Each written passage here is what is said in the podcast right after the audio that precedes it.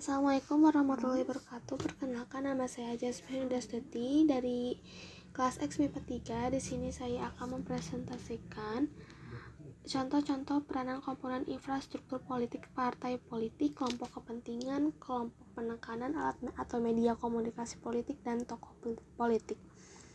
Yang pertama, partai politik. Partai politik yaitu organisasi politik yang dibentuk oleh sekelompok warga negara Indonesia secara sukarela atas dasar persamaan kehendak dan cita-cita untuk memperjuangkan kepentingan anggota masyarakat, bangsa, dan negara melalui, melalui pemilihan umum. Menurut Profesor Maria Budiarjo bahwa partai politik memiliki fungsi sebagai berikut. Yang pertama, tugas pokok Partai politik adalah menjadi penghubung antara rakyat dan pemerintah. Kedua, berfungsi menjadi pendidik warga negara, menjadi manusia sebagai makhluk sosial. Ketiga, berfungsi mengajak warga negara berperan serta dalam melakukan kegiatan-kegiatan kenegaraan. Yang keempat, berperan dalam mengatur pertikaian politik yang terjadi dalam masyarakat negara.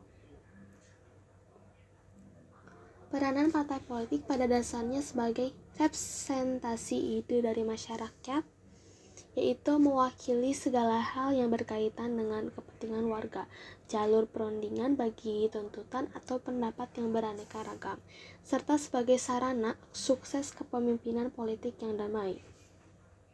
Fungsi meter sendiri ada tiga, yaitu berpartisipasi dalam sektor pemerintahan, yang kedua berusaha melakukan pengawasan dan yang ketiga berperan untuk menyerap tuntutan-tuntutan yang masih mentah.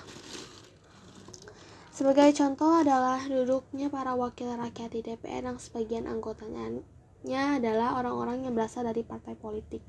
Dalam hal ini, tugas yang seharusnya mereka lakukan adalah menampung dan mengimpun aspirasi yang disampaikan oleh masyarakat untuk dirapatkan dan diperjuangkan agar dapat dijalankan oleh pemerintah. Yang kedua, ada kelompok kepentingan interest group, yaitu kelompok yang mempunyai kepentingan terhadap kebijakan politik negara. Kelompok kepentingan bisa menghimpun atau mengeluarkan dana dan tenaganya untuk melaksanakan tindakan politik yang biasanya berada di luar tugas partai politik. E, menurut pengertian e, dari Almond Gabriel and Verba Sydney, di Sydney 1990 budaya politik anggota masyarakat yang secara sukarela memberikan ekspresi mengenal mengenai segala aspirasi keinginan dan pendapatnya terhadap sistem pemerintahan untuk kepentingan masyarakat ataupun kelompok tertentu. Dan di sini ada dua jenis kelompok itu yaitu yang pertama kelompok kepentingan asosiasi atau association interest group yaitu ini didirikan untuk memperjuangkan kepentingan-kepentingan tertentu dari masyarakat atau golongan namun masih mencakup beberapa yang luas. Yang kedua ada kelompok kepentingan institusional atau institutional interest group yaitu kelompok kepentingan yang pada umumnya terdiri atas berbagai kelompok orang-orang yang berasal dari lembaga yang ada. Dan tujuan untuk memperjuangkan kepentingan-kepentingan orang-orang yang menjadi anggota lembaga yang dimaksudkan bisa juga berhubung dengan kelompok bentuk pemerintah, misalnya Persatuan Guru Republik Indonesia PGRI. Yang ketiga ada kelompok kepentingan non-asosiasi atau non-association interest group yaitu kelompok kepentingan ini didirikan secara khusus dan kegiatannya juga tidak dijalankan secara teratur. Yang keempat, kelompok kepentingan anomik atau anomic interest group. Kelompok kepentingan ini dapat terjadi secara mendadak dan tidak bernama. Aktivitas pada umumnya berupa aksi-aksi demonstrasi atau aksi-aksi bersama. Dan yang ketiga, ada kelompok penekanan pressure group yaitu kelompok yang bertujuan mengupayakan atau memperjuangkan keputusan politik yang berupa undang-undang atau kebijakan publik yang dikeluarkan pemerintah sesuai dengan kepentingan dan keinginan kelompok mereka.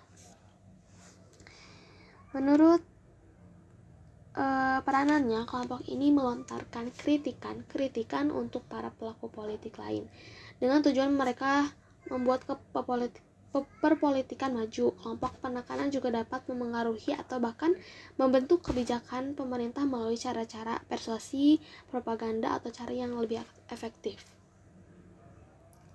Kelompok penekanan dapat terhimpun dalam beberapa asosiasi yaitu satu lembaga swadaya masyarakat atau LSM, yang kedua organisasi sosial keagamaan, yang ketiga organisasi kepemudaan, yang keempat organisasi lingkungan hidup, yang kelima organisasi pembela hukum dan HAM, serta yang terakhir yayasan atau badan hukum lainnya. Dan yang terakhir ada media komunikasi polis politik atau political communication media, yaitu sarana atau alat komunikasi politik dalam proses penyampaian informasi dan pendapat politik secara tidak langsung, baik terhadap pemerintah maupun masyarakat pada umumnya.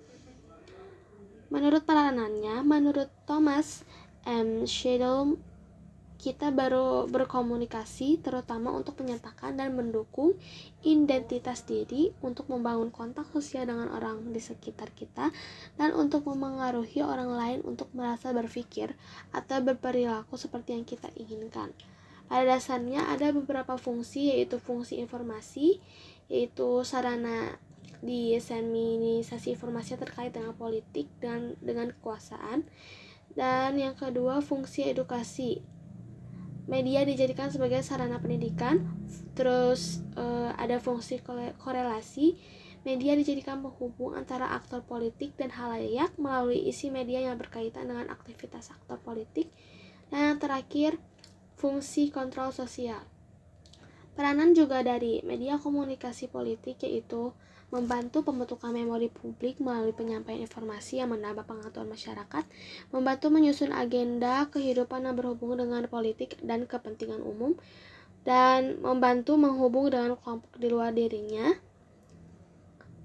serta membantu menyosialisasikan pribadi seseorang termasuk nilai-nilai yang diajarkan orang tersebut. Mungkin cukup sekian dari saya. Terima kasih. Maaf bila ada yang salah uh, pengucapannya. Mohon maaf. Uh, terima kasih. Wassalamualaikum warahmatullahi wabarakatuh.